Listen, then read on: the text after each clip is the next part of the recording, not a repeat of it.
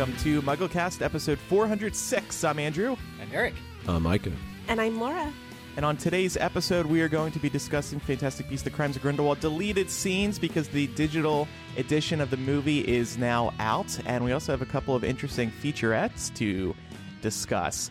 I didn't really expect them to be so interesting, but lo and behold, there's some good stuff to talk about. So mm-hmm. we are going to do just that. But we also have a Slug Club member joining us this week, Jac, down in Australia. Hello, Jac. Hello. Thank you for staying up late. Oh, anything for you, Andrew.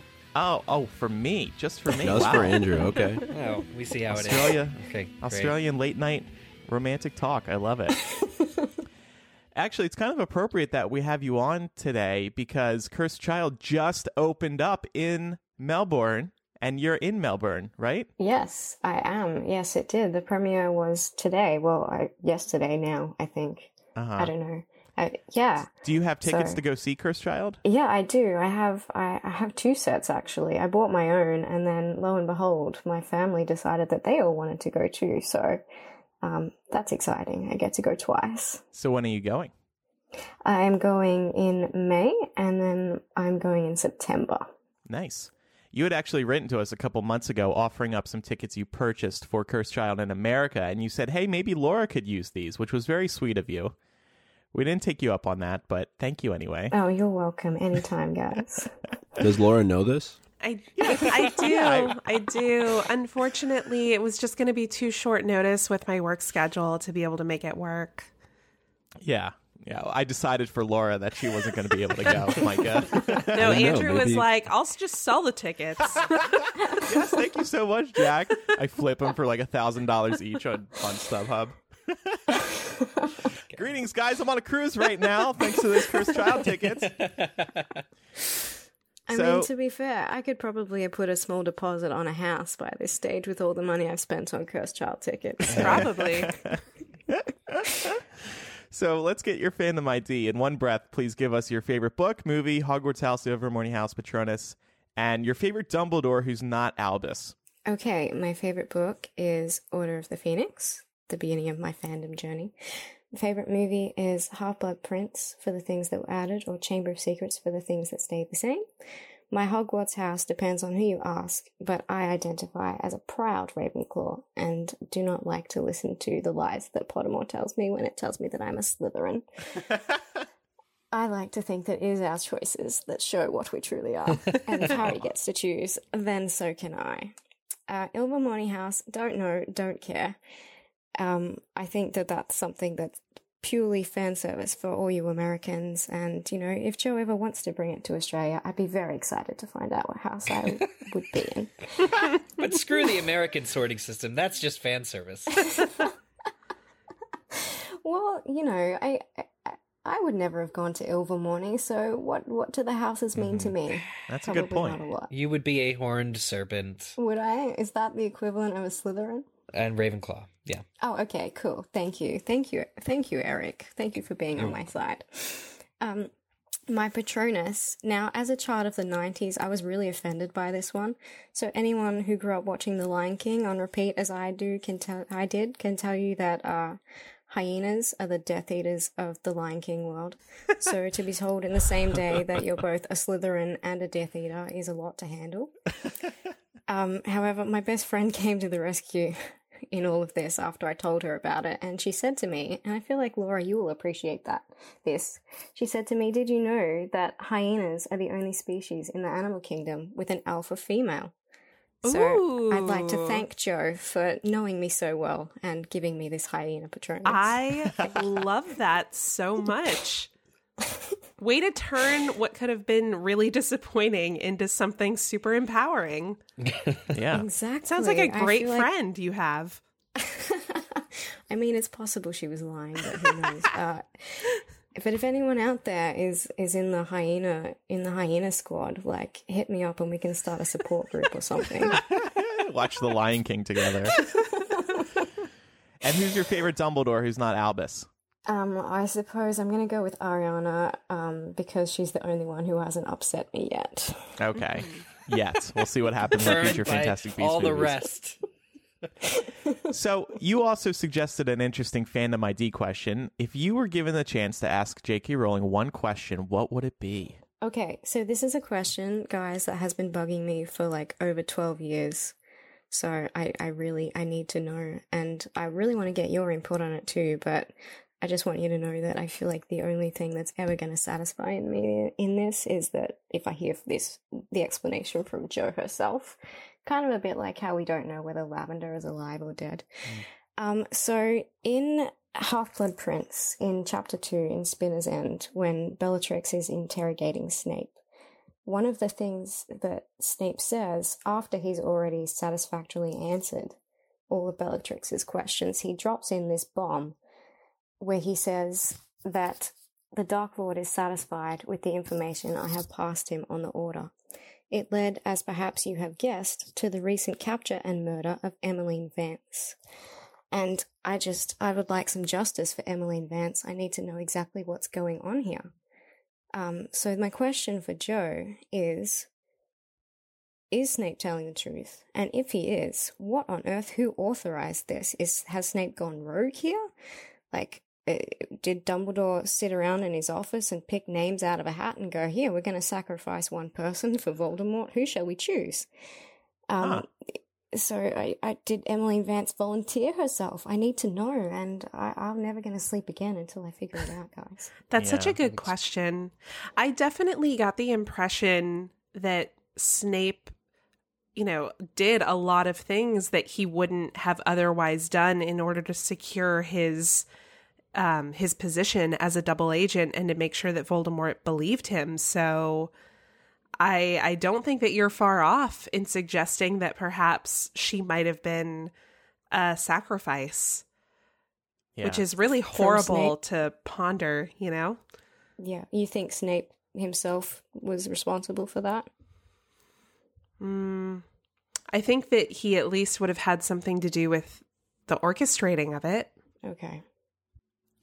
Because And why this is bring what it up? keeps you up at night. You know? Yeah, that's exactly right. Why bring it up? He he volunteers that piece of information. That's the thing that's always like when we were back in the day, back in the early days of MuggleCast, when you guys were always debating which side Snape was on. I was always like, I can't reconcile this one little thing that he says, Mm-hmm. hmm and it's Yeah. always bothered me.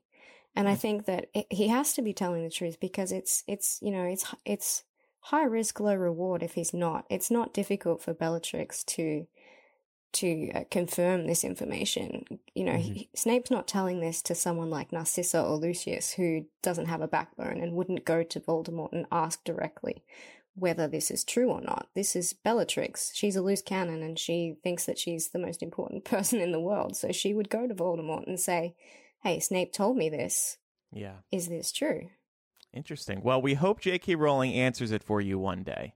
Well, we Just know start- she listens. Hit, hit she listens to this show? Okay. Yeah. yeah, you keep pretending that. um, hit her up on Twitter. Maybe she'll answer you there one day. Oh God. It has now been 42 days since she last tweeted or retweeted, by the way. Rowling Watch continues. and liked. Well, that doesn't Yeah, seem God. like a very efficient plan then if I'm going to ask her this question. Well, whenever she comes back, she'll be nice and fresh, you know? She'll be ready to take some questions. Okay. The only question I have about this whole Joe not being on Twitter thing is at what point will Micah get bored and unfollow her? Mm, good question. I remember when he refused to follow her because Said it wasn't interesting. She wasn't being interesting enough on Twitter again. So, Micah, have you been thinking of uh, put pulling the plug on uh, at JK underscore rowling? Not yet, but maybe if it gets to uh, two months, three months, I'll have to consider it. okay, We're close. we are. Mike getting is over here like, it would be a real shame if I had to unfollow you, Joe. It would be a terrible, terrible thing. All right, so a couple news items. We've been off for two weeks, and two pretty big things happened. We previously spoke about Fantastic Beasts 3 hitting a production delay. They want to work on the script more before starting shooting. It looks like they are going to start filming in late fall 2019. And then about a week ago, Warner Brothers announced that they were opening their new Dune movie on November 20th, 2020. That is significant because they were previously holding that release date for Fantastic Beasts 3.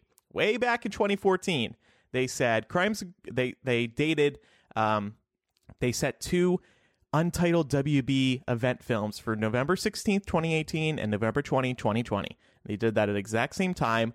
Crimes of Grindelwald ended up taking that 2018 date. Everybody presumed Fantastic Beasts 3 would be 2020. So now they put Dune on it, and Warner Brothers isn't going to release two movies on the same day. So I think it's highly likely that Fantastic Beasts 3 won't be coming out until 2021 now, which is kind of a bummer. Also, not surprising. You're right. Not like, let's be real. Because if they start filming at the end of this year, they're probably going to be filming for close to a year. They got to work on special effects. It's going to take a long ass time for a movie like this. Mm-hmm. Yeah. And uh, yeah, so I guess the question is when it, when could it come out now? Marvel and Disney have proven that you don't need to release a movie in the summer or fall anymore for it to be a blockbuster. Last Yeah. year they released Black Panther in February. It was one of the biggest movies of the year. So it's possible they could release it spring 2021 or very early summer 2021. I hope it's not any later than that though. I think the question, though, is how does that impact the rest of the release schedule? Are we then pushing all the films back? You'd have to, right?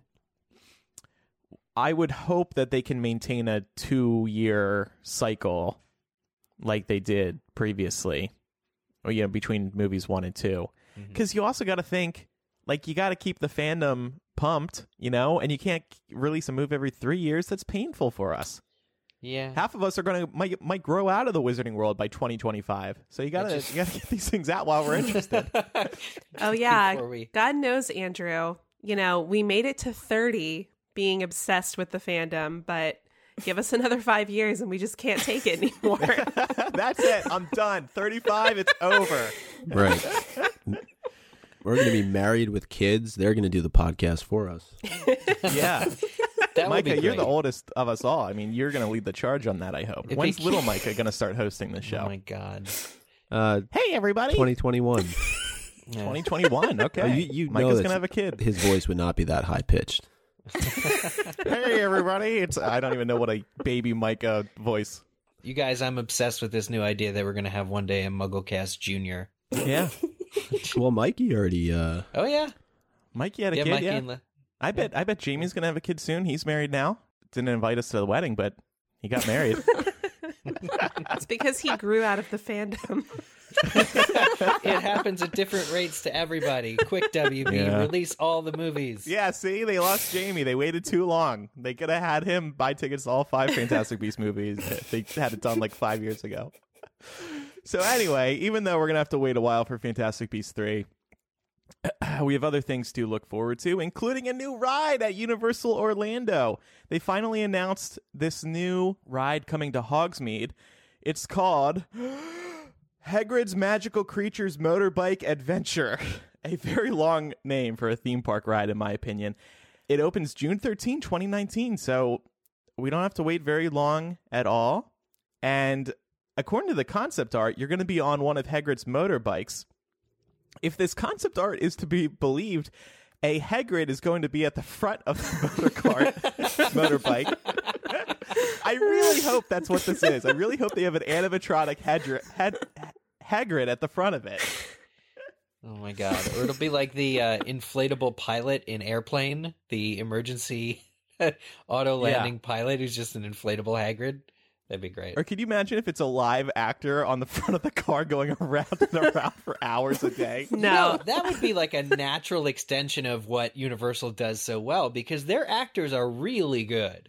They are. Mm. Like they're they're in park attraction guys. They're they're really good. One of my favorite parts, speaking of that, the in park actors, they have a violinist playing music at the front of King's Cross. As if you were walking around London and there's just got a guy playing music. That's amazing. Oh, that's so cool. So yeah, we got a few months to go before this ride opens up. They said they're going to reveal more information in March.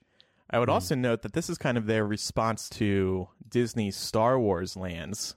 The Disneyland one opens up this summer, and or fall, and the Disney World one opens up uh, within the next year or so. Yeah, I saw a uh, social media post with Alan Gilmore, who designed uh, many aspects of the theme park, and Tom Felton, and it was just a 30 second spot announcing this title of this ride. But Alan Gilmore said it was also going to be the most ultimately themed ride that Universal has ever concocted. Mm. So s- something about and it ticks a lot of boxes here because the Hogsmeade side of of uh, the park has uh, could really use like this fresh blood, but they use Hagrid, who's already like a prominent kind of figure.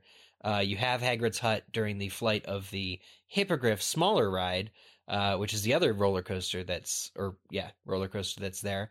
But then also this magical creatures thing kind of speaks to the new, you know, film franchise a little bit, I think. So they're Yeah. really taking an opportunity to theme it as as heavily as possible and maybe it'll be like going into these creatures habitats in the supposed forbidden forest. Yeah, it's it's a massive ride. If you look at photos of the construction site, or when I was there last year, we we took a peek, and man, it is massive. But I'm so glad that Universal is doing a real coaster as opposed to another one of these rides where they just kind of throw you in front of screens.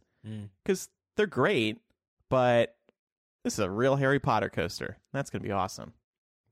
Morgan, who is listening live, says Robbie Coltrane will retire and full time work at the ride. Oh, that's a question I had. that's a question I had. Would he be? I'm wondering. You know how in, in many of these queues they have either the actors do pre-recorded, like you said, Andrew, on the screens, uh, Yeah. or in the case of the train, they have people who aren't Emma Watson uh, talking and chatting outside in the corridor. But do you think Robbie Coltrane filmed anything or would film anything for this ride? I think so. And the reason I think there's a good chance is because when Diagon Alley opened, he was there for the opening. So he's receptive to what Warner Brothers or what Universal is doing and is down to uh, participate, I think. When Diagon Alley opened, he had his pink umbrella and he opened it up. Oh my god, the- that's like oh Yeah. Wow. It was so cute. I love that. Poor that. Robbie Coltrane, though. I think he walks around with a cane now. So, Hmm. Yeah. you know, it's getting up there. Anyway, that's what's going on in the news. Wanted to give a shout out to Chad, Jamie, Elizabeth, Jason, and Isaac, a few of our Patreon supporters who won our latest giveaway. They won Fantastic Beasts of Crimes of Grindelwald digital. I sent them all iTunes codes, and hopefully they're all enjoying it. We do monthly giveaways over at patreon.com slash mugglecast. And shout out to everybody who's listening live today. And Micah, you have an update as well. Yeah, our, our giveaway last month uh, was a set of the the Potter books unopened, and uh, Corey uh, was the lucky recipient of that giveaway, and she received it. Looks like all in one piece. It's in the upper left hand corner. Uh, we have a picture here in the doc that I'm sure we can share uh, with uh, everybody listening. But uh, she said that she is now going to need a bigger Wizarding World bookshelf uh, because she seems to have just a few items uh, stuffed in there. Jackie, didn't you win one of our boxes of crap? I did. I won your box of crap, Andrew. And then Did you get it yet? Yes, I did. Oh, okay. it actually got here a lot quicker than I thought. It didn't take very long, but I was in the process. We were in the we were in the process of renovating at the time, so it just sort of got shoved into a box, and I forgot about it, and um, yeah, didn't get around to thanking Andrew properly until quite some time later. Oh, you don't have to thank me. So wait, is it still sitting all stowed away, or do you have this beautiful collection of crap displayed somewhere? oh, it, I have a shrine, Andrew. I'm looking at it right now. I think I think uh, Jac is into me. Is anybody else picking this up too? I'm like the Bunty of this episode. Um, Oh boy, you're funny. Uh, I love it. All right. I was, I was going to ask though, in the bottom left of that photo, is that a drop bear? Yes, that is exactly what that is, Micah. That's exactly what they look like. And you see how it's like got its its little paws hidden? It's just so that you don't know what's under there, the massive claws that are coming for you. I'm terrified. It's menacing, I have to say. It is kind of menacing. And then what is that thing in the lower? I- I mean, we're dissecting Corey's bookshelf here, but Yeah, no one else can see this besides patrons who are in the uh, show document. Mike is gonna, or people are gonna stop sending us pictures of when they receive the giveaway because they don't want us vetting their. I don't know. Homes. It kind of looks like a A drunk niffler? I don't know, Micah. You keep staring at that. That's I see a what you're talking drop about. bear. Oh, it's a baby drop. Okay. Yes. That's what they look like before they mature. So we're about to get to our deleted scene discussion, but first we have a word from this week's sponsor. They're a new podcast from Wondery. They're the people behind Imagined Life, who we told you about a few weeks ago. Their new podcast is called One Plus One. I love this concept and I love the title of this show because my favorite person, Bruce Springsteen, talks in his recent Broadway show about how in everyday life, one plus one equals two, but sometimes one plus one equals three. That's when the magic happens, he says. It's the essential equation of art, he says in Springsteen on Broadway. And that's what one plus one is all about highlighting the world's most legendary creative unions like Beyonce and Jay Z, Google's Sergey Brin and Larry Page, and Lorne Michaels in the first cast of Saturday Night Live. What might seem like a recipe for disaster actually makes sparks fly. It makes the magic happen. Legendary songs are written, world changing tech companies are built, and pop culture has changed forever. Join hosts Rico Gagliano and Faith Salie as they dig into these famous duos and chart the intense, mysterious alchemy that drives them to greatness. One plus one starts with the story of John Lennon and Paul McCartney, and you don't want to miss it. Just like Wondery's other podcasts, they add in music and sound effects to bring the stories they're telling to life. It's a really cool experience. Listen to One Plus One on Apple Podcasts, Pandora, Spotify, or wherever else you get your podcasts. Thank you, One Plus One, and good luck with the new show. So, it's time to talk about Crimes of Grindelwald's deleted scenes. I'll be honest, we screwed up Hmm. a couple weeks ago. How? I I had said, oh, uh, the deleted scenes are only going to be available on the Blu-ray, and then I had pre-ordered the digital release because I wanted to watch the movie again. And I, I get it. I load up iTunes. Everything's there. Mm-hmm. Why? Why would you need to pre-order a digital release? I want to prove myself as a hardcore fan, Micah. Okay. It is really. I was just excited okay, to no, hit that no, button. Totally fine. Yeah. I mean, like we pointed out on Millennial last week, you really did need to do that because they might run out. You never know. Yeah, they might run out of copies. you never know.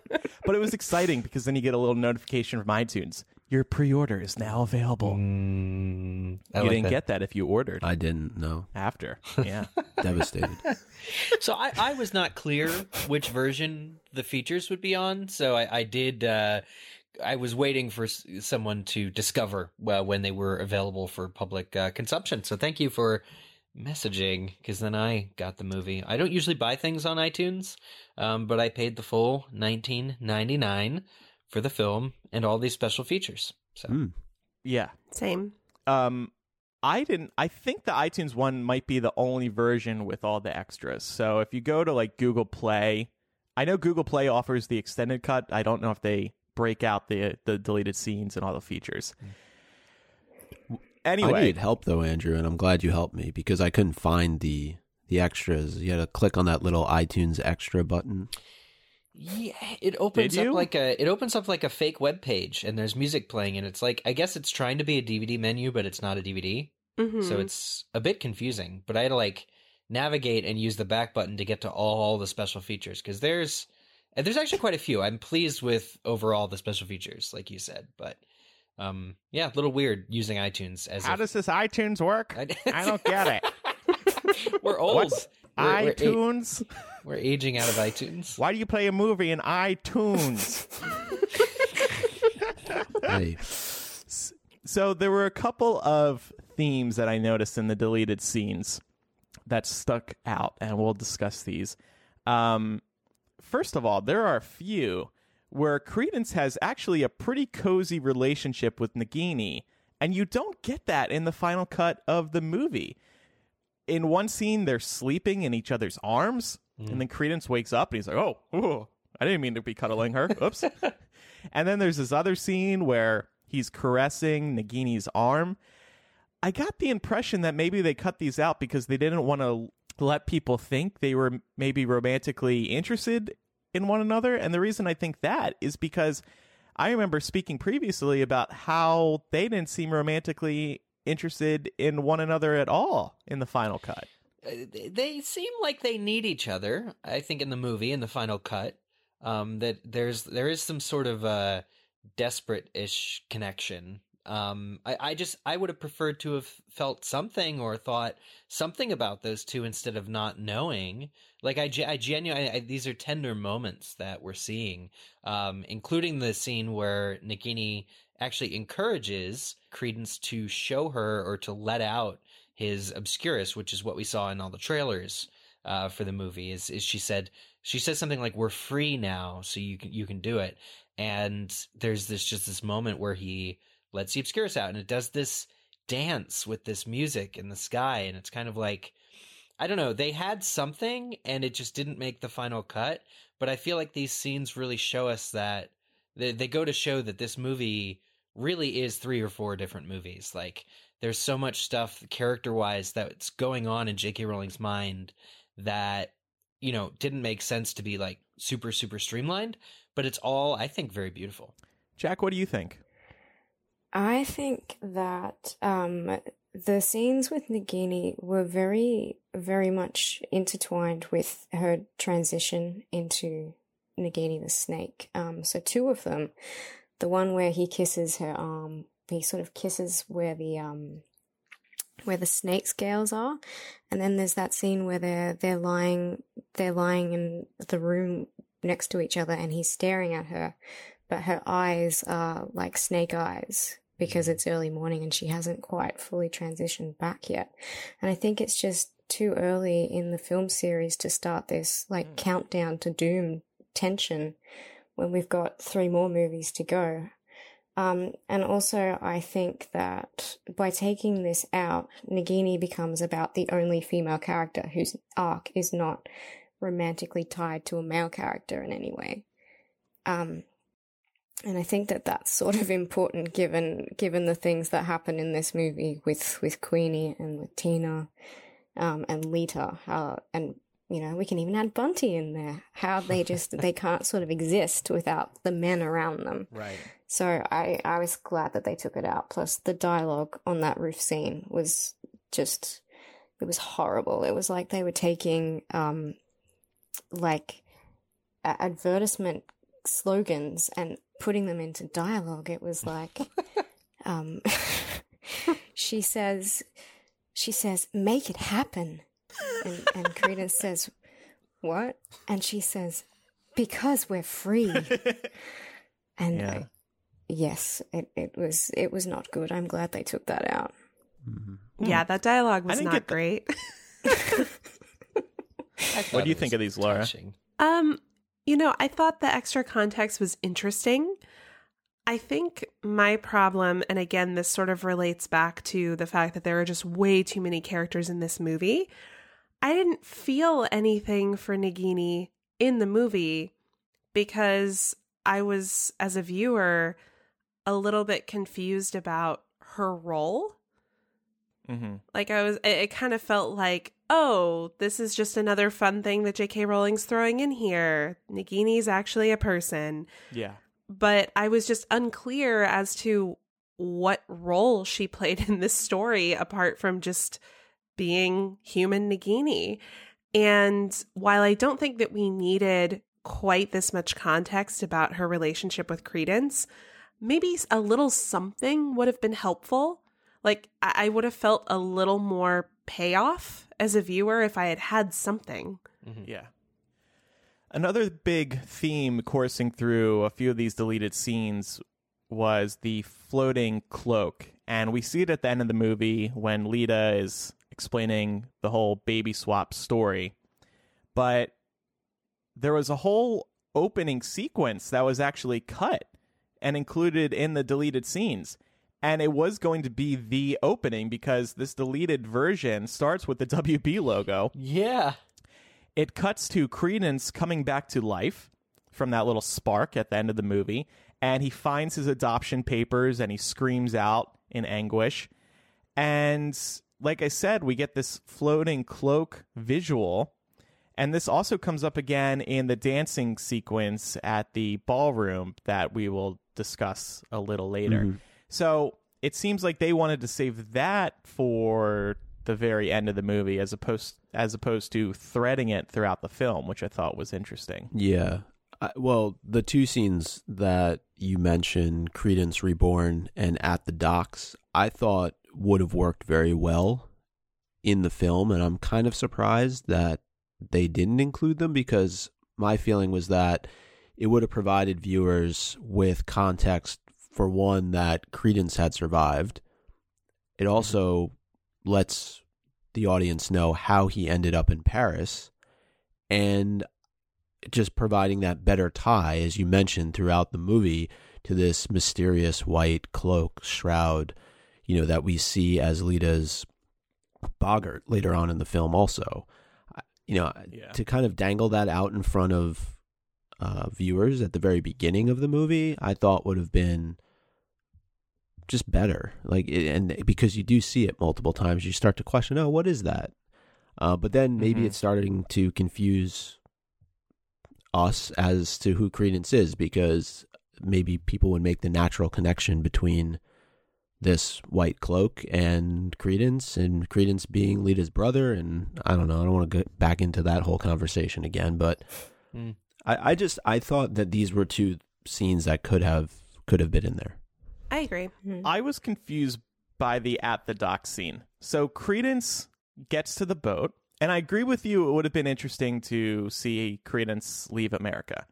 That said, um, I thought it it helped build a surprise when Newt's at the Ministry of Magic, and they're like, "Oh, he's actually alive." But anyway, he approaches uh, the boat, and he sees Circus Arcanus packing up, loading their stuff up onto the boat. He just stares at Skender, and I, I don't know what happens, but Skender lets him in and helps him load Circus Arcanus on the boat. Why? Why? Did did Skender take one look at him and be like, "Oh, he could work for us in Circus Arcanus"? I just didn't get that because other people were also staring at Circus Arcanus packing up, but they weren't let in. Yeah, there was a group of people that were like trying to get in at the fence. I, I wasn't clear about it either. You're right. I wonder if it's one of those cases of special features or special effects not being completed. Maybe he kind of like would have dusted a little bit, you know, to like show him that he has a skill. Or he like sparkles like a vampire in Twilight, Exactly. so you know that he's like got powers. Exactly. I got the impression that the other people on the docks were muggles and that Skender sensed something in him, something magical in him, which was why he let him through. oh, okay, that could make sense. It would have been funny if like there was a really if there was an extreme close up on Credence's face and you just see him whisper "Obscurus," and Skender lets him in. Or if he says very quietly, "I'm here to know who I am." now at that tone, it Oh, would have been "I want to know who I am." Very flat. Andrew though uh, I did find the awkward, like half-hearted pushing at the gate to be really cringy. that I like. I was like, wow, they like they're not really all in on this, are they? Pu- what do you mean pushing? Pushing the stuff up onto the boats? The Muggles. no, no, no. When they showed the overhead shot of the group trying to push to get through the gate, Oh, and Skender opens it up to let Credence through, and everyone's just sort of like, Uh. "Huh." guess we won't work for them. You know, Black Friday was very different back in the 20s, Laura. Everyone was polite and they still understood the value of queuing.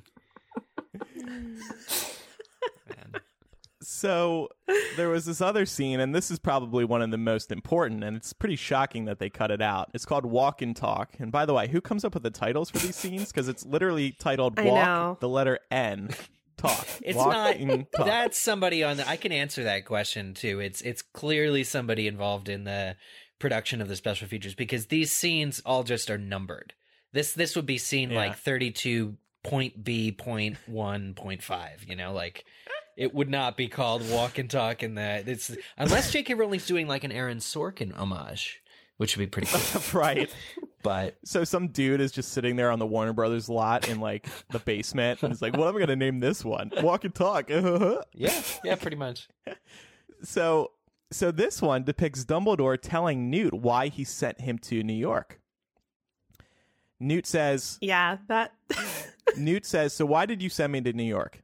Dumbledore replies, Because I knew Grindelwald would try to catch Credence. He had a vision, you see, many years ago, in which an Obscurial killed the man he fears above all others. Then Newt replies, You. And then Dumbledore says, I thought you might deprive Grindelwald of his weapon, not by killing Credence, but by saving him.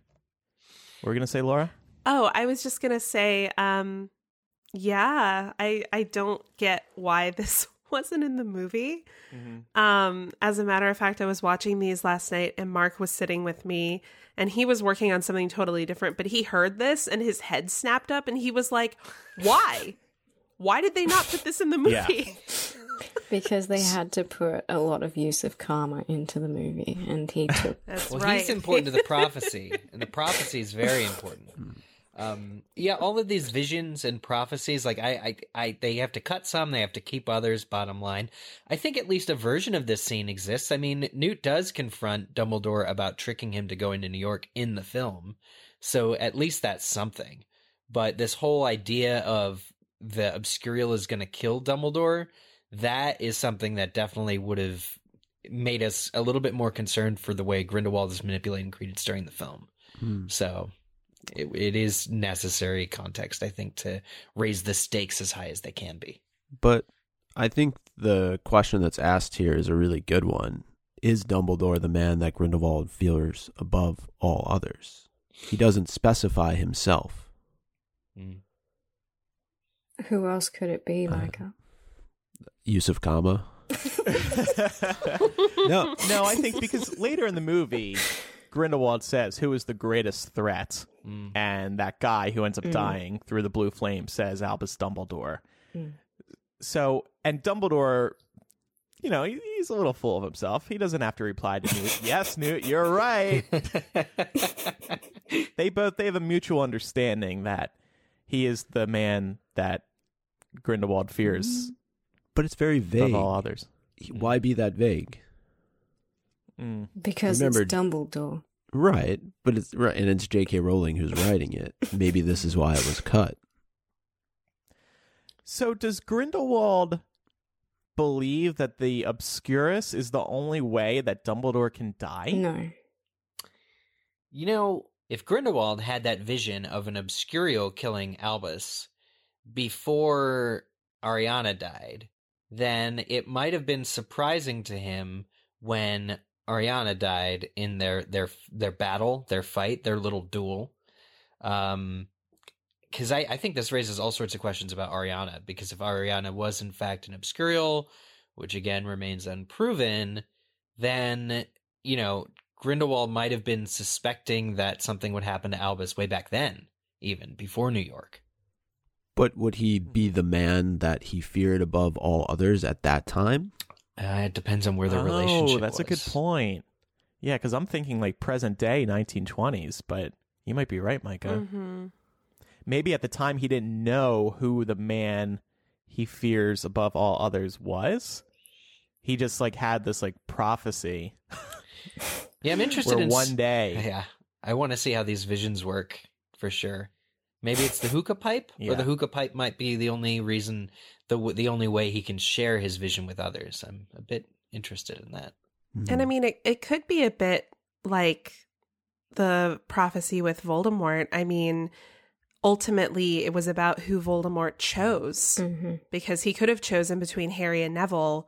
And once he made that choice, then whoever he chose was the child that he needed to kill. Interesting point. And we did see at least the opening of this scene in multiple trailers, right? Because he uses the put outer. Oh yeah, Yeah, he does. yeah. Yeah. Mhm. So maybe for a time they were considering keeping it in the movie. Oh, that's right. That doesn't even because we don't actually get the put outer in the film, do we? By the way, the the deleted scenes total 14 minutes of material. That's a lot for deleted scenes. Sure. Yeah. All right, so another one. This was at the very end of the list. And I saw the title of this. I was like, "Oh my god, what is this going to be? What is this going to be?" Because it's titled Dumbledore and McGonagall. I'm like, "Oh boy, here we go." I I think Eric uh, is into this scene more than I am in terms of significance, but this takes place after Travers comes into Hogwarts and asks asks him about Grindelwald, um, McGonagall, of course, wasn't in that scene other than at the very beginning. So McGonagall, after this, asks Dumbledore what Travers wanted, and Dumbledore looks a little troubled because he's walking through a corridor. He's holding some uh, student workbooks, and he just says, "Oh, it was nothing. Uh, don't worry about it." And McGonagall is all offended that Travers just burst into the school unannounced. So, what did you think of this scene, Eric? Yeah, it's that he's telling her it's no big deal, and he's like, "Sorry, Minerva, I've got to get off marking," you know, uh, and leaves. And it's just that um, I think you get a little bit of a glimpse into where Dumbledore and McGonagall are at as characters. First of all, this is confirmation that it is Minerva McGonagall. Um, so Oh, out, yeah. out of time, out of you know space. This is her, but that their relationship is not as close, or th- they aren't the confidants we know that they later are. Like I, I think, I mean, Dumbledore and McGonagall, uh, eventually, I think, can trust each other quite, quite, quite well. Um, but at this point, it's not at that moment. It's just a character thing that would have, for the film, I think it would have benefited us to understand that it's an earlier version of their relationship. It would have at least answered the question of like, well, what is exactly their relationship? Because he's not headmaster yet, I guess. So she can't be deputy headmistress yet, I guess. But it just kind of, I don't know. At least it it it gives you like an anchor. I think for for where they're at, and he doesn't trust her well enough to tell her that they've just put um like how uh, with that house arrest thing on him. Um, That- Yeah, because there was a close up shot of that as well. Hmm. Um, that's a great point, actually. And if this was in there, this would have helped potentially build an arc over the next three films of Dumbledore and McGonagall's relationship right. uh, getting closer. Yeah. So th- so So- that's all. Yeah.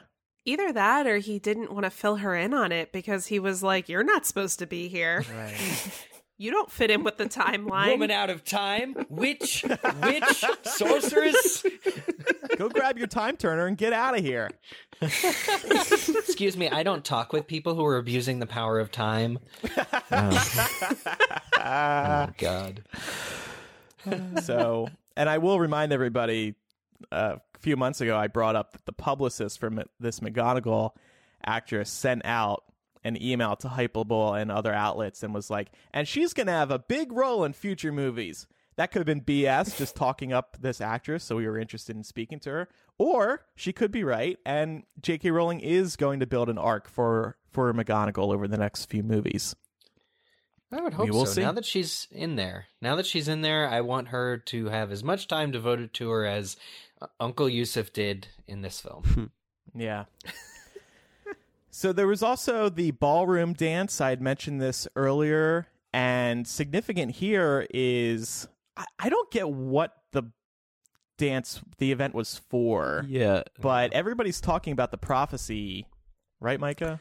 Right. And and what I'm starting to realize here is that as we look back through a lot of these deleted scenes and we go back to even the the Credence reborn and and him at the docks because there was that mysterious white cloak, it seems like they cut a lot of the storyline around the prophecy and around Leta and her brother who mysteriously died or maybe not. And and so i think that's could be where a lot of the confusion in this film came from because for so long we were led to believe that credence was Leta's long lost brother and then at the end of course we find out that that's not the case. I wonder if having some more of this in the film would have helped us better understand or just like add more to the narrative because just by themselves like you said the ballroom dance it just it didn't seem like it fit. Um there was a mention of somebody just like going up to Leta and saying her brother will lead us from the shadows. And I was like what does that mean? Like who is that about You know, I'm wondering if she's imagining these thoughts for people because, like, the way this scene comes across, and I understand why they cut it.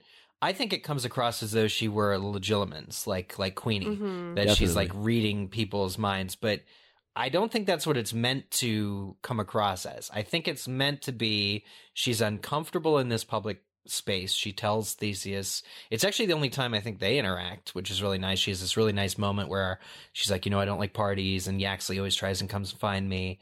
And Theseus is like, it'll be okay. We're here together. It's all right. But then she kind of imagines what every, because everyone's like looking at her or she thinks that they are.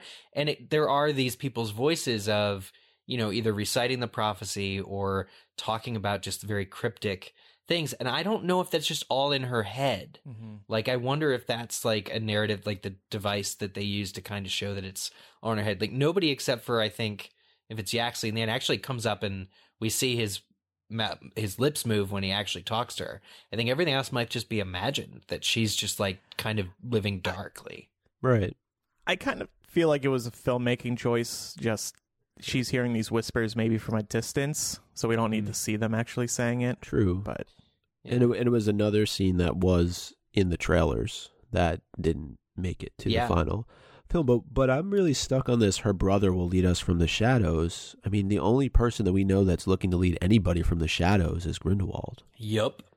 from the, you think Grindelwald's leading from the shadows, not to the shadows?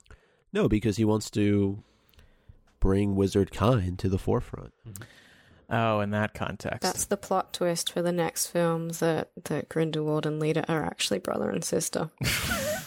Grindelwald is Corvus Lestrange. Oh my god, Yusuf Kama is going to have to kill Grindelwald. I can't wait for that. Oh boy. Oh, he, he'll fi- he'll be useful yet. I mean, how qui- how the mighty have fallen.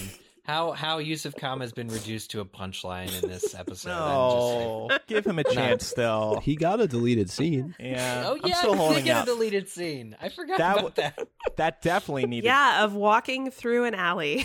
That definitely needed to be cut. That was so bad. That wasn't even in the extended edition of the movie. oh, by the way, something really funny about the extended cut is that did anybody else watch it? No. Yes. no. Okay, so when when a deleted scene comes up, text comes up in the bottom left Yeah. telling you that it's a deleted scene. I thought that was so weird. I've never seen a movie do that before. it's great. Well, isn't that because in a lot of these deleted scenes the special effects weren't finished? So That's what they claimed, but they all looked fine Yeah. to Well, me. Yeah. uh, I mean, the Credence Reborn one did not look No? fine. Oh, maybe I need to watch it again. no, that's not No. that's not in the extended cut though. So only the ones Oh, that were finished were in the film. Got you. Yeah. I'm still waiting for a disclaimer that the Matagots were unfinished in the final film. But now that was just that was just cruel. Um yeah, the the walk to Kamas, like because we mentioned it before, is actually a really cool attempt at a long take. I want to say because they do go through several buildings, and you have these actors that I like. I liked the technique that they used. It didn't work and it didn't fit, but I I Yeah. really liked the idea of seeing like the baker and the and the the meat uh the butcher like going through the shop, seeing these people in their natural habitat daily environment. But Yeah. I, those are called tracking shots Um, Oh, sometimes. It's when the camera, it's just one very long scene. And they always blow me away because there's a lot of things going on that you have to remember and get right every take. yeah, So, coordination. I appreciate Yeah. this. Yeah. Uh, another scene, Newt's basement. So this was in there. This is when Jacob is down there, kind of early on in the film. Uh, it was an extended scene. We get the baby Nifflers and uh, get some cute stuff going on there. And there was more of the Augurey. There is. Yeah. I have a question about these baby nifflers. Where where did they come from? Because Newt only has one niffler before this film. Well, when a lady Niffler why, are they, why are they all different colors? and a man Niffler fall in love, but she's saying there's only one Niffler. well, they, I bet Newt has some others. Do they right. self reproduce? Yeah, maybe they're like um asexual and they can they possess know what? Maybe, Maybe they they, sc- may, Maybe maybe they screw money. Yeah, I was just gonna say, for every ten pounds of gold that they pocket, they have another Niffler. Wow. they self reproduce. maybe maybe they're breeding with drop bears. I don't know. then they'd, they'd be, they would be very fierce, fierce baby nifflers. That's where the mm. claws come Well, from. I, I might be misremembering this, but wasn't there talk of like an underground Niffler trade going on before this film came out? Yes. There was. Yeah. The the story was that Newt has kind of brought Nifflers mainstream after the first the events of the first movie. I think because of his book. Yep. Because he writes about them in his book. Yeah. So now there's this black market of Nifflers, of Niffler breeding maybe or something like that. Yeah. Uh, but yeah, that didn't really Well, come I wonder play in the maybe that's where he could have gotten them from. Maybe he saved them from the black market or something. Oh, like yeah. that. Yeah. Yeah. Oh, they're rescue nifflers? Mhm. Yeah, absolutely. Yeah, totally. Um, adopt, don't shop.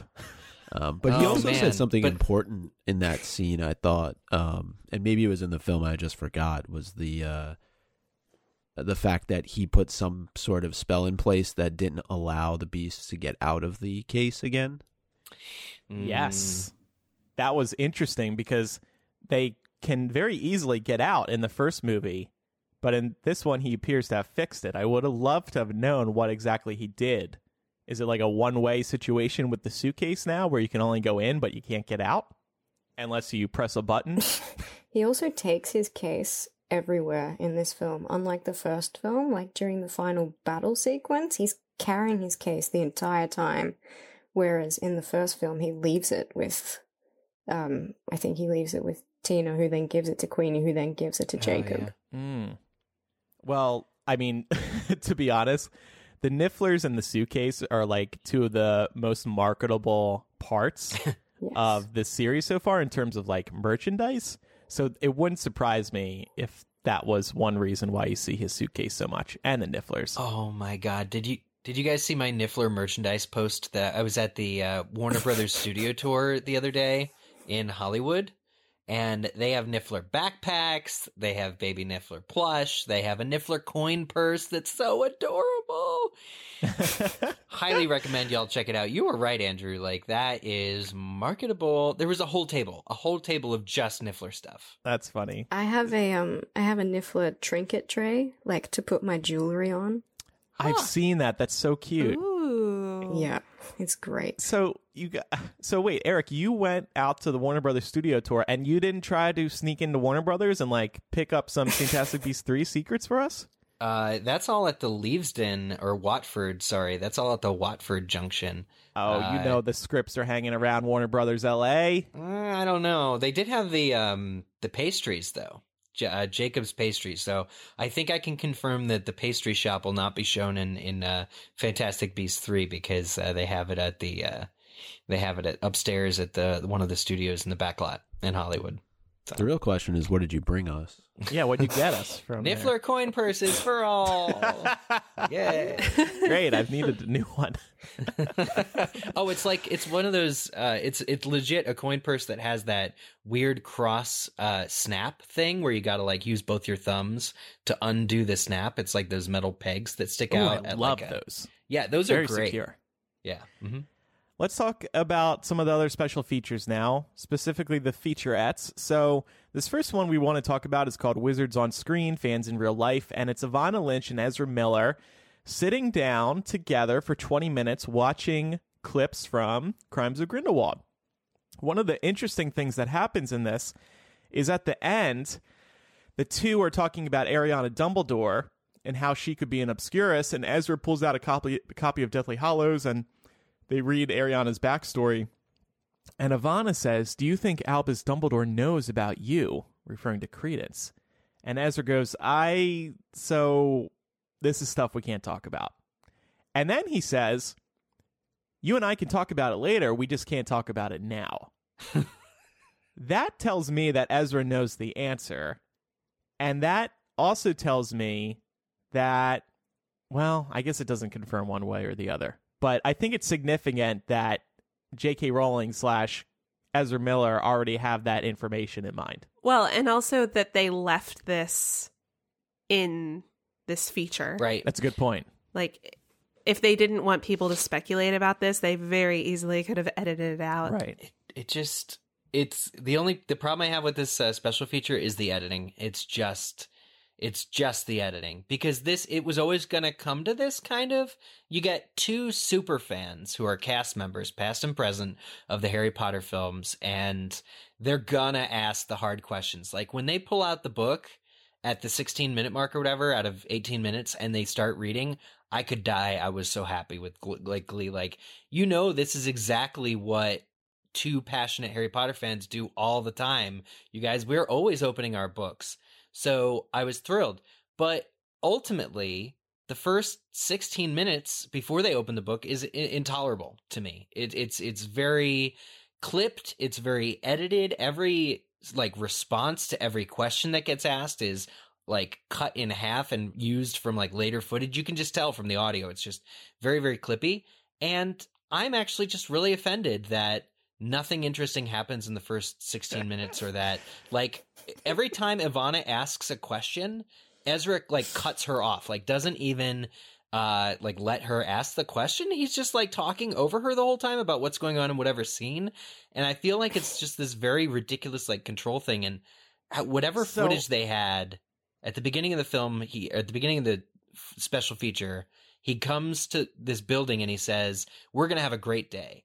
I think they spent hours watching these Yeah. whatever clips they I'm were sure they show just her. didn't watch select clips for 20 minutes. I'm I'm sure they probably watched Yeah. the entire film and and I don't know. I read your comments before I watched. Uh, I I don't think it's as bad as Mm. it's made out to be in terms of him cutting her off. I I just think Okay. they're both very very passionate and Evanna's just a little bit more like of a reserved personality despite how big of a fan she is. So she, I think she was just Mhm. being polite and not like I agree Jumping with in. that. I I also got the impression that maybe Evanna was a little taken aback by just how passionate Ezra is because he's super passionate. and you know, It's Evanna true. may not have expected this. Plus, Evanna's been out of the Harry Potter filmmaking, out of Harry Potter filmmaking for a while. You know, Ezra's been in it recently, so I feel like that may be a factor too. Um, I found this feature at to be a lot of fun. I was I was laughing through most of it. Ezra is pretty entertaining. I do agree Evanna wasn't as engaged as um, he was. Not that that's a problem with um, her, but I thought this was a smart idea to put these two together because, in terms of cast members who are diehard Harry Potter fans, they are probably in the top five, if not they truly are the top two. But Oh yeah, I also agree. think Evanna, she's at a bit of a disadvantage though too, because she's watching this. I mean, I, it seemed like she had already seen the film, but she she doesn't have the full context of what's going on. Whereas Ezra clearly knows more about what's happening with this story. yeah. right. Well, yeah, that was what I found a little. I, I thought this was entertaining for the most part, but the one thing that did annoy me was that there were very clear points where you could tell Evanna was kind of like, uh, I don't get what's going on. And Ezra would jump in with this explanation, like, "Oh, well, that's a this, and and this is what's happening right here, and this is so and so." And it's like, if you have to get one of your actors to film a featurette explaining the movie, that explains so much about what was wrong with yeah, it. that's a good point. Like, they go through the Grindelwald's escape scene, and they're talking about that. I'm like, does this have relevance to the Ariana thing? I'm just very confused. It- my biggest, and I gotta not go on a soapbox about this, but I wonder how they get this 18 minutes out of like a whole day of whatever they were doing. Like this 18, it just seems like there was probably a lot more. I'm not necessarily even looking for answers, but this is just the editing is too like uh choppy for me Okay. to be able to accept this as a special feature. It wasn't for Eric. He will not be watching that again. I, I can tell not- you all that much. I'm waiting for the extended edition. oh my god.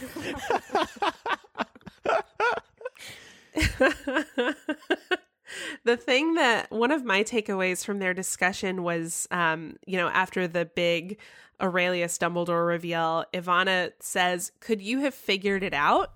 No. and Ezra goes, I mean, no. and to me, that's kind of like very reflective of my my issues with this reveal because I don't feel like there's any payoff for you as a viewer. Like it, it that kind of stuff is always really fun when all of a sudden the reveal happens and then you hear you, you like feel a click and you're like, "Oh, that makes sense. Or there was even like the Mhm. remotest possibility that you could have guessed it. That's what makes it fun. But the fact that this was just dropped out of nowhere at the end of the movie, it's not satisfying. No, and and I don't know. Maybe it's because so many pe- people picked up on the fact that Graves and Grindelwald were the same person in the first movie. They felt like they really needed to like pull a rabbit out of a hat and and just completely Yeah. shock everyone at the end of the film. But uh, this kind of ties into the J.K. Rowling featurette because she says something along the lines of, and this is paraphrasing, but what you think you know at the end of this movie, you may not know at the end of the third movie. and it's like, okay, Yeah. so basically what you're telling us is don't believe what we see at the end of No. But the interesting thing is, though, that David Heyman, uh, in I forget which feature it is, I believe it's the J.K. Rowling one, basically confirms that that it's all true and that uh, that Credence is Aurelius Dumbledore. And I'm like, I don't know who to believe. Why are they telling me two different stories? So when J.K. Rowling says things might be different by the third movie, I think she's more referring to changes like Queenie.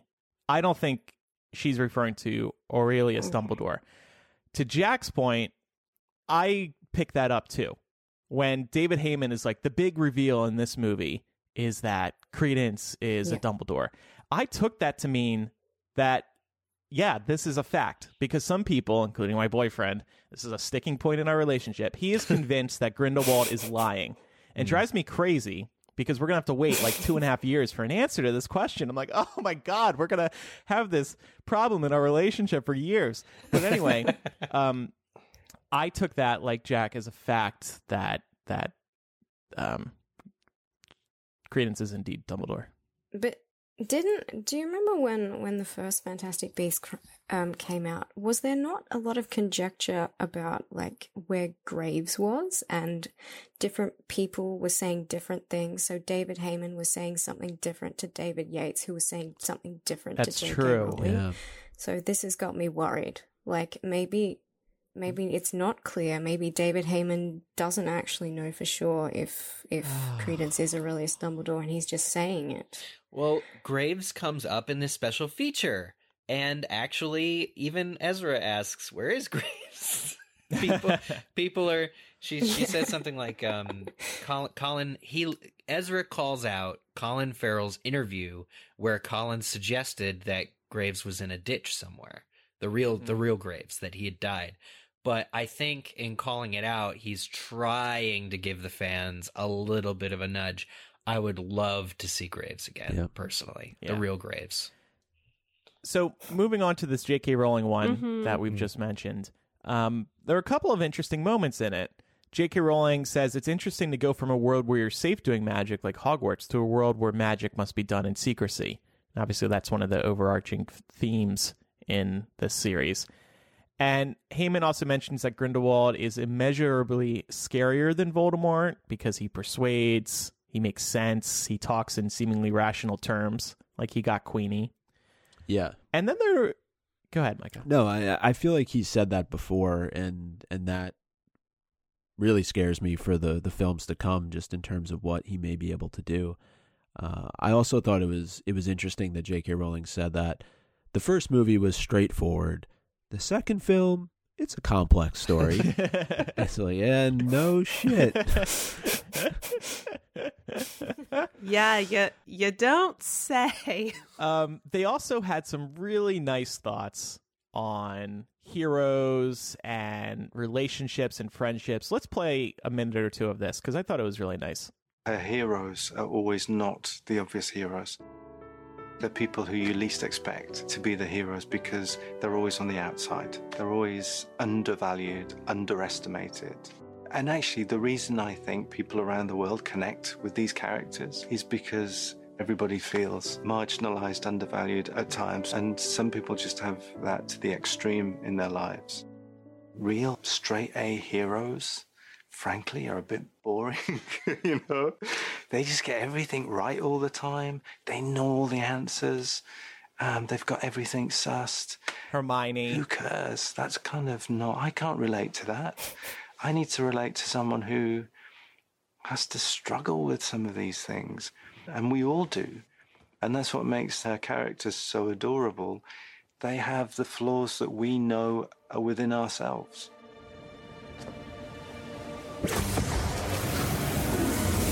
Everyone wants to just hear, well, there are good guys and baddies, and it's about wanting to fight the baddies.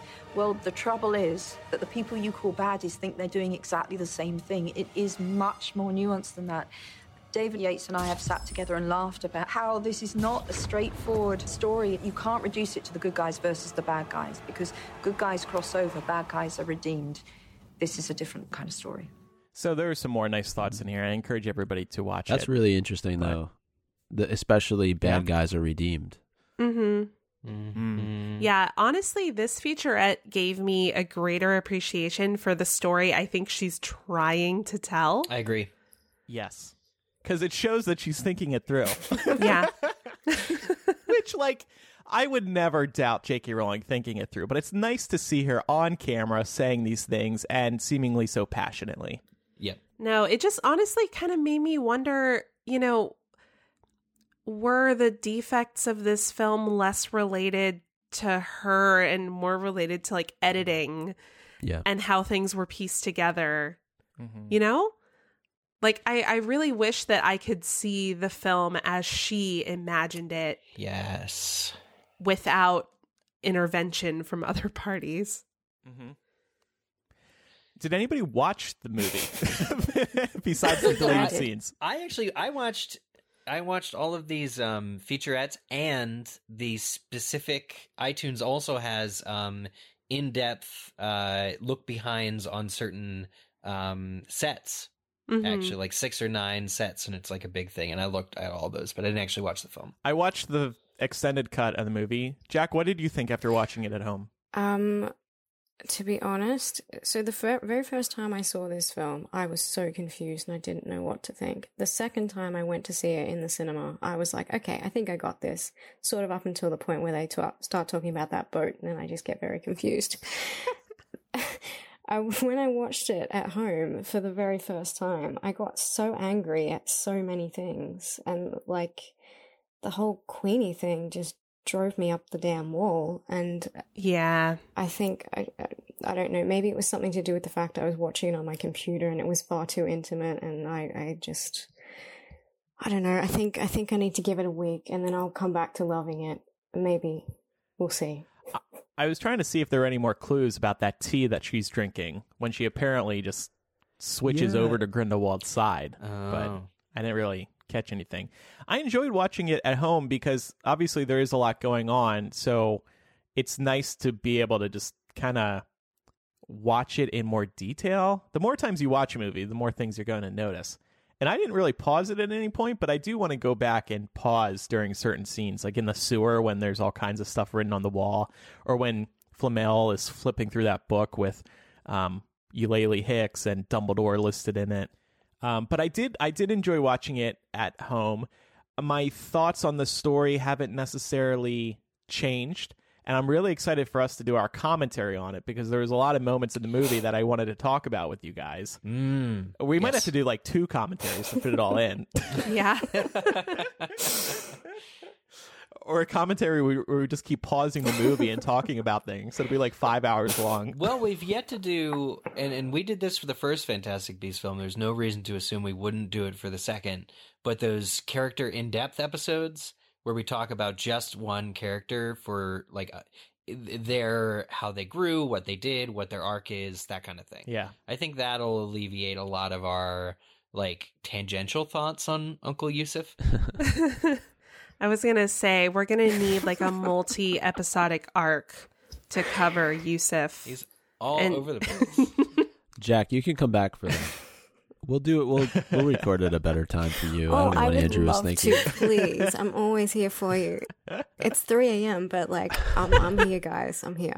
Um, but I think one of those characters we will end up discussing is Dumbledore, and uh, he had his own feature um, on this uh, digital release, which we're going to talk about in bonus MuggleCast. yeah. Yeah. There were some big things in that article and I'm I'm actually shocked that they ha- or sorry, in that feature. And I'm kind of surprised that none of it has been discussed online yet. Yeah. i- in this distinctly Dumbledore feature, J.K. Rowling says that there is a sexual dimension to Grindelwald and Dumbledore, and she also says the relationship was uh, did involve love. Mhm. So I think she's revealing some things that we've never heard before, and we'll talk about those on Patreon this week. Patreon.com slash MuggleCast is where you can hear them. Any wrap up thoughts before we close up today's sh- show? I had a thought on something David Yates said in one of the featurettes. I think it was the one that talked about Grindelwald. And uh, David Yates makes this observation that he's upset that people are identifying with Grindelwald. And I just sort of think that is he is he not the director? Is he not in charge of the way we're supposed to react to these characters? So I don't know. I just I don't think he's upset. I think he's pointing out that that's sort of the difference between Voldemort and Grindelwald, though. Yeah, well, he, I, yeah, That, I think he made the observation that he showed it to. They showed an earlier cut to a test audience, and then everyone in the audience was Oh. like, "Yeah, Grindelwald's great. Let's let's let's side with Grindelwald." and they had to go back and like redo it and completely rethink the whole thing. And But that's Yeah. like the whole point of that character, isn't it? We are supposed to be persuaded by him. Yes, Yeah. but not so much. I think what he said specifically, they had to go back and add things in that prove that Grindelwald is flawed. That was also the problem. I goes- think they wrote him a little too perfectly at first. So then they re so they added that scene Mhm. scene where he kills a baby. Yeah. Well, that Yeah, I was going to make a point, but that kind of just completely shreds it apart. I, I was going to say, like, it goes to what J.K. Rowling was was saying about how the people who you consider to be the bad guys don't necessarily think that they're the bad guys. They don't think that they're doing it for, you know, these these evil reasons necessarily. So that's that's the different dynamic that we get in in I think this series as opposed to Potter. Yeah, Although- and and Johnny Depp says something very similar in the segment on the uh, Ring of Fire. He actually talks about Grindelwald a bit, and that's pretty interesting. yeah, Um, something like he says. So, like I said, we're going to talk about this Dumbledore featurette because it is very interesting. Over on Patreon this week, patreon.com slash mugglecast. You can pledge at the $5 level. That's the Dumbledore's Army level to hear our discussion there. We release two bonus mugglecasts each month. Eric, it's time for Quizzitch. Yes, we had a Quizzitch question last week that was coming off of our book uh, discussion, our book read through of Half Blood Prince, which we'll be getting back to. But last week's question was, "What is the name of the apparition instructor?" And this has to do with the next chapter we'll be reading. But the answer, of course, is Wilkie Twycross. And last week's winners, those who got it right, are the real Slim Brady, Fluffy McNutters, Marley's Not a Muggle, Young Susie Blood, King of Kings, Deborah M, Sarah D, Shyam, Jennifer, Ann S, Justin Knoll, The Jessley Hallows, Catherine Jones, Ryuku, Erica, Supermandy, Karen, and somebody named Wilkie Twycross, Wilkie Twycross himself, I guess maybe, Oh, clever. over on Twitter. So people play around with their little profiles when they know we're going to be reading their names on the show. yeah, exactly. um, and this week's question so this comes from the DVD special features, so things we're talking about this week, and specifically uh, the special features that we didn't talk about, which are those scene specific sort of set building, art department kind of things. So the question is what prop did the art department make a hundred copies of to place in the French Ministry of Magic? gives you a little clue. And that's from the special features, so only people who purchase the movie can play. Are you trying to sell the digital version? Yeah, is I Warner mean, Brothers giving you a cut? They're gonna tell me that they told me that I could that I could view the extended chat between Ezra and Evanna if I just sell a thousand copies of Just message Evanna. the DVD and the thing. So We need to have her back on the show sometime we soon. do, we do. Yeah. And get her Corner her. Okay. and then ask her.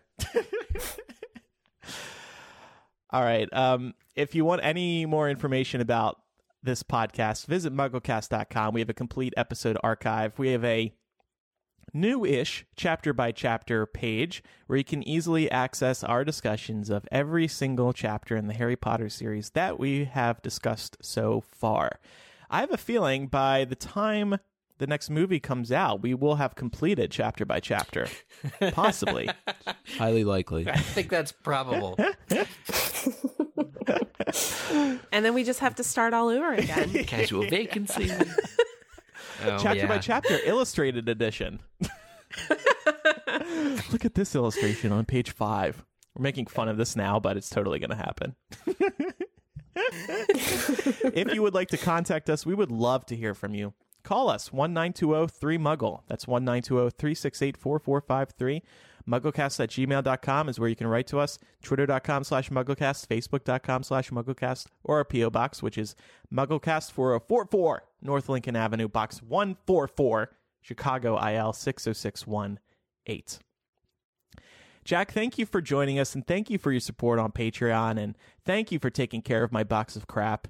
You're a lovely person. It was nice podcasting with you. Oh, thank you so much. I, I have been not able to sleep for about mm. three days. I've been so excited, guys. Oh, that's so Aw, sweet. This Yeah, was a lot of fun. Yeah, you were great. Oh, You're like a podcasting natural. You oh, are. Thank you. Um, I'm always here. If you ever need you ever need someone to fill in, just give me a yell. Well, if you're not about to pass out from tiredness, you're welcome to stick around for bonus MuggleCast. Oh no, I'm in for the long haul. I told you I had coffee at one o'clock in the morning. It's fine. Ooh, Great. can you? Um, would you mind sending a drop bear to the PO box though? Sure. Oh, no, You I'm know going to what, open that Micah? shit. That thing's going to be pissed. Get my face mauled by a It's gonna be like a And if you it's gonna be like a chupacabra. if you guys ever want to come and stay down under, like I've always got a room here for you. I'll, I'll show you around, show you some drop bears. It'll be great. We'll have a great time. Sounds great, honestly. Oh my God, I I can love reunite with it. my box of crap, check in on it all. all right. Thank you again, everybody, for listening. I'm Andrew. I'm Eric. Uh, Micah. I'm Laura. And I'm Jac. See everybody next time. Bye-bye. Goodbye. Bye. Bye.